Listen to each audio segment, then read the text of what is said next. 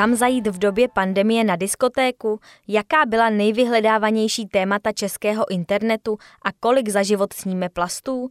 Nejen to se dozvíte v dalším četkástu, u kterého vás vítají Zdeněk Fučík a Kateřina Síkorová. Začneme ale pokračováním příběhu záhadného monolitu, který odstartoval nález a následné zmizení tajemného lesklého kovového kvádru v americkém Utahu. Poté, co se podobný objekt objevil a zmizel v Rumunsku, se situace opakovala, tentokrát v Kalifornii. Obdobný předmět našli minulý týden turisté v parku Atascadero mezi San Franciskem a Los Angeles. Opět ale zmizel. Také původ tohoto monolitu obestírá tajemství.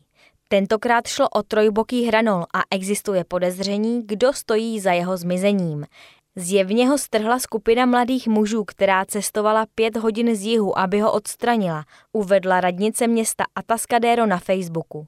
Na internetu se podle agentury AP objevilo i video, na kterém jsou vidět muži, jak za pokřiku Kristus je král a Amerika na prvním místě monolit strhávají. Jeden z nich přitom utrousí.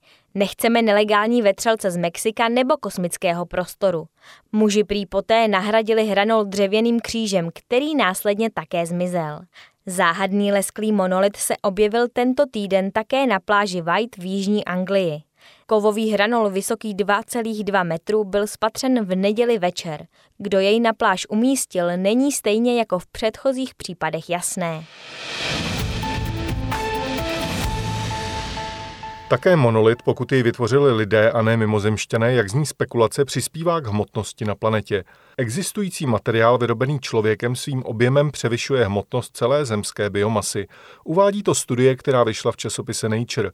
Autoři započítali váhu staveb, infrastruktury a dalších objektů vyrobených člověkem. Zjistili, že každých 20 let se jejich objem zdvojnásobí a letos přesáhl jednu teratunu, tedy bilion tun.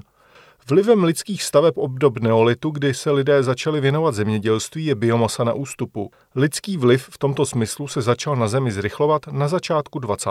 století. Autoři studie uvedli, že se snažili o přesné a objektivní změření rovnováhy mezi člověkem a přírodou. K hmotě vytvářené lidmi počítali beton, kov, plasty, cihly a asfalt, tedy materiály, jejichž výrobu si vynucuje rozvoj městského osídlení.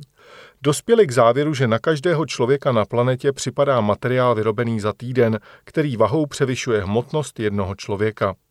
Tým Rona Mila z izraelského Weizmannova vědeckého institutu se snažil poměřit objem biomasy a lidmi vytvářeného materiálu od roku 1900 do současnosti. Započítával suché složky hmoty s vyčleněním vody. Hmota vyprodukovaná lidmi zahrnuje neživé pevné předměty a nebyl do ní zahrnut odpad.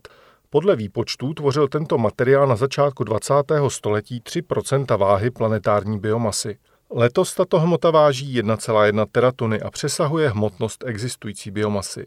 Od zemědělské revoluce se lidstvo zasloužilo o to, že se množství rostlinstva zredukovalo na polovinu. Moderní zemědělství pak využívá k pěstování stále více půdy, avšak celkový objem pěstovaných plodin je mnohem menší než ztráty způsobené kácením lesů, organizací lesního hospodářství a dalšími způsoby využívání půdy. Tento vývoj má vliv na uhlíkový cyklus a lidské zdraví, stojí ve studii.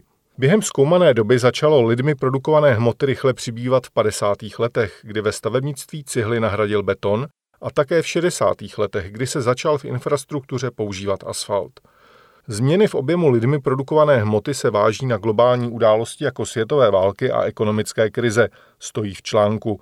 Po druhé světové válce se objem lidmi produkovaného materiálu ročně zvyšoval o více než 5 Naopak v dobách ekonomického útlumu tento ukazatel klesal, jak tomu bylo za velké hospodářské krize nebo za ropného šoku v roce 1979. V závěru autoři studie uvedli, že biomasy od roku 1900 postupně ubývá, zatímco lidmi produkovaný materiál přibývá rychle. Jde o 30 gigatun ročně. Pokud tento trend bude pokračovat, budou na Zemi v roce 2040 více než 3 teratuny lidského materiálu. Co letos královalo českému internetu? Asi není divu, že v roce 2020 vyhledávání Čechů na internetu výrazně ovlivnila pandemie koronaviru. Zatímco loňskému žebříčku královala legenda české pop music Karel Gott, Letošní vyhledávání na českém Google ovládly zejména výrazy související s pandemií. Šlo o koronavirus samotný, příznaky s ním spojené, stránky ministerstva zdravotnictví a jména tří letošních ministrů. Vyplývá to z žebříčku událostí, osobností a fenoménů, které Google pravidelně sestavuje. Internetem hýbali také Joe Biden a americké volby, které Češi překvapivě vyhledávali více než ty české. Dál seriál Slunečná a umrtí basketbalisty Kobeho Bryanta. Ve snaze získat více informací pak lidé vyhledávali spravodajský kanál ČT24. Kvůli vzdálené výuce a práci pak programy Google Classroom a Office 365 od firmy Microsoft. Večery trávené doma pak vedly ke zvýšenému zájmu o platformu Netflix. Žebříčku českých osobností letos netradičně královali oba bývalí ministři zdravotnictví, Roman Primula a Adam Vojtěch, kteří se na internetu těšili větší popularitě než známé české celebrity. I současný ministr Jan Blatný se ještě koncem roku stihl probojovat na osmé místo v žebříčku. Kromě vědce Jaroslava Flégra už zbytek seznamu ovládly osobnosti zábavního průmyslu, jako herečka seriálu Slunečná Eva Burešová, moderátor Kazma nebo hudebník Jordan Hutch. Z nejisté reality utíkali Češi často do světa seriálů a reality show. Zatímco loni byl oblíbencem internetu seriál Most z produkce České televize, letošním hitem se stal nový seriál televize Prima Slunečná. Úspěch zaznamenali také pořady Svatba na první pohled z produkce TV Nova, Peče celá země České televize nebo další kuchařský pořad Masterchef, který vysílala TV Prima. Lidé na Google běžně vyhledávají různé návody na to, jak něco vyrobit, naladit nebo vyřešit. Při pandemii Češi na internetu hledali hlavně návod na výrobu roušek či dezinfekčních gelů, které na jaře nebyly na trhu k dostání. Nebyli si také jistí, jak roušky správně nosit nebo jak u sebe poznat onemocnění COVID-19. Zajímali se také o to, jak naladit nový dočasný kanál pro seniory ČT3. Také v tomto roce se ale pomocí internetu řešily i nadčasové problémy, jako například jak upéct husu nebo odstranit přisáté klíště.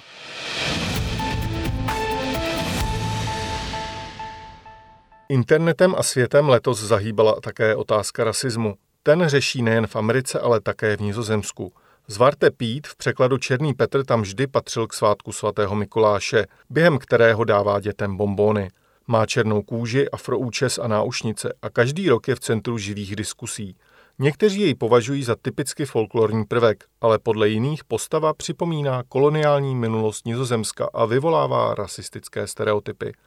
Černý Petr je žoviální figurka vyvolávající smích. Rozdává bombóny a balí dárky, takže ho mají v oblibě ti nejmladší. Je všudy přítomný při slavnostních defilé v ulicích nizozemských měst o svátku svatého Mikuláše. Podle tradice připlouvá tento svatý stařec s bílým bousem, červenou mitrou a v červenobílém oděvu každý rok na lodi ze Španělska, aby oslavil svůj svátek. Toho večera si ve většině nizozemských rodin děti rozbalují dárečky a zpívají písně. Podle tradice pak svatý Mikuláš na koni a spolu s ním také Černý Petr obcházejí domy a obdarovávají děti. Svátek svatého Mikuláše je tradicí pocházející ze 16. století. Černý Petr se poprvé objevuje až v polovině století 19. V ilustrované knížce Svatý Mikuláš a jeho služebník od Jana Schenkmana se tato postava poprvé objevuje po boku Mikuláše jako jakýsi jeho asistent. Má na sobě maurský oděv, podle jeho odpůrců připomíná Černý Petr se svým afroúčesem, černou pletí, zlatými náušnicemi a středověkým oděvem dobu, kdy nizozemci vykořišťovali otroky, zvláště v Surinamu. Postava Černého Petra tak vyvolává každoročně v zemi manifestace a zuřivé diskuze, zejména na sociálních sítích. Letos manifestace hnutí Black Lives Matter po smrti afroameričana George Floyda, jehož smrt je spojována se zásahem policisty, diskuze ještě vyostřily. Kampaň proti černému služebníku svatého Mikuláše vede skupina Kickout z Varte Pít. Údajný rasistický charakter postavy pravidelně kritizují umělci původem z Afriky a ze Surinamu. A diskuze nekončí ani v zahraničí. Například americká televizní hvězda Kim Kardashianová loni na sociálních sítích nizozemskou tradici kritizovala a označila ji za znepokojivou. Po zvláště bouřlivých debatách zaznamenal Černý Petr změnu už v roce 2014. Mikuláše poprvé doprovázel Petr Sír, který měl tvář pomalovanou žlutě. Od té doby se mnoho škol, úřadů a programů státní televize rozhodlo Černého Petra už nelíčit na černo. Diskuze upoutaly také pozornost OSN, jejíž jeden výbor v roce 2015 prohlásil, že postavu Černého Petra mnoho lidí považuje za pozůstatek otroctví. V roce 2016 pak nizozemská ochránkyně práv dítěte prohlásila, že Černý Petr porušuje úmluvu o právech dítěte a že může vést k diskriminaci, vyloučení ze společnosti a pronásledování. Ptáte se, kde je v době pandemie otevřená diskotéka? V Berlíně. Ačkoliv noční podniky jsou v celém Německu od března kvůli pandemii nemoci COVID-19 zavřené, v Berlíně přesto existuje možnost, jak si legálně zajít na diskotéku. Vzhledem k platným karanténním opatřením je nejlepší vyrazit se členy vlastní domácnosti, kterých ale nesmí být moc, protože telediska jsou s méně než metrem čtverečním považována za nejmenší tančírny na světě.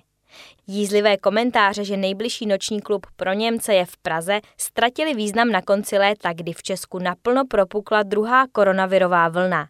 Stranou kritických poznámek německých médií o letním bezstarostném životě v české metropoli ale stojí stále fungující berlínská telediska. Ta vznikla spojením telefonních budek a jukeboxů. Teledisko je automatická diskotéka, ve které je uživatel i DJem. Návštěvník telediska si nejprve na dotykovém displeji přes hudební katalog služby Spotify vybere písničku, na kterou chce tancovat. Jedna píseň vyjde na 2 eura, což je zhruba 50 korun. Za další 2 eura je možné si objednat fotografie z budky a 2 eura stojí i videozáznam, který dostane tanečník e-mailem. Jakmile je píseň zaplacená, odemknou se dveře a začne hrát hudba. Za taneční kreace se lidé stydět nemusí, protože teledisko má neprůhledné výplně. K uvolnění návštěvníky povzbuzuje i moto, které zní Tancuj, jako kdyby neměl nastat zítřek. Na tanečníky čeká uvnitř nezbytná diskokoule a také ovládací panel, přes který se mohou vyfotit, spustit světelné efekty a vypustit mlhu. V době pandemie se doplňkem stala ještě dezinfekce. U vstupu také visí oznámení, že dovnitř mohou jen lidé, kteří si do telefonu nainstalují varovnou aplikaci, obdobu české e-roušky. Zda ji opravdu mají, ale nikdo nekontroluje. Existuje sedm teledisk, z toho čtyři jsou instalována napevno v Berlíně. Další dvě jsou k pronajmutí kdekoliv na světě pro večírky, festivaly nebo firemní oslavy. Zbývající teledisko je nyní v Madridu u GTho institutu. Příležitost zatancovat si na nejmenší diskotéce na světě dostali i Češi, a to během majálesů. Za život sníme tolik plastů, že by z toho bylo několik sat lega. Co budeme mít dneska k večeři? Je-li suši z lega, burger z platebních karet nebo dobře propečený kus trubky z PVC? Tyto příklady se můžou zdát extrémní, ale dobře ilustrují, jak velké množství mikroskopických plastových částic za delší časové období skonzumujeme. Lidé za týden pozřou ekvivalent platební karty, ukázala studie Světového fondu na ochranu přírody z roku 2019. Plasty se do lidského těla dostávají především pití znečištěné vody, ale také konzumací potravin, jako jsou mušle, které lidé většinou jedí v celku. Takže i s mikroplasty v trávicím traktu těchto živočichů. Agentura Reuters využila závěru studie k tomu, aby ilustrovala, jak velké množství plastu pozřeme za různá časová období. Za měsíc podle jejich propočtů skonzumujeme ekvivalent základní Lego kostky z osmi výstupky a za rok tolik plastu, jako obsahuje hasičská helma – Kdyby se to někomu pořád zdálo málo, tak za 10 let sníme až 2,5 kg plastů, což se rovná například dost velkému kusu plastového potrubí a za celý život pak třeba až 20 kg plastu. Produkce plastů se za posledních 50 let prudce zvýšila a výroba levných předmětů na jedno použití roste. Některé plasty se v přírodě nerozkládají, ale pouze rozpadají na menší a menší částečky, takže nakonec se dostávají všude. Hromadí se na plážích, dusí mořské živočichy a končí v potravním řetězci. Vědci upozorňují, že v přírodě se začíná hromadit velké množství ještě menších částeček, nanoplastů, které je mnohem těžší odhalit, ale které také konzumujeme. Ty se k nám můžou dostávat do krve nebo lymfatického systému a hromadit se v orgánech. Zajímavosti ze servisu ČTK jsou pro tento týden u konce. Naslyšenou za sedm dní u dalšího četkástu.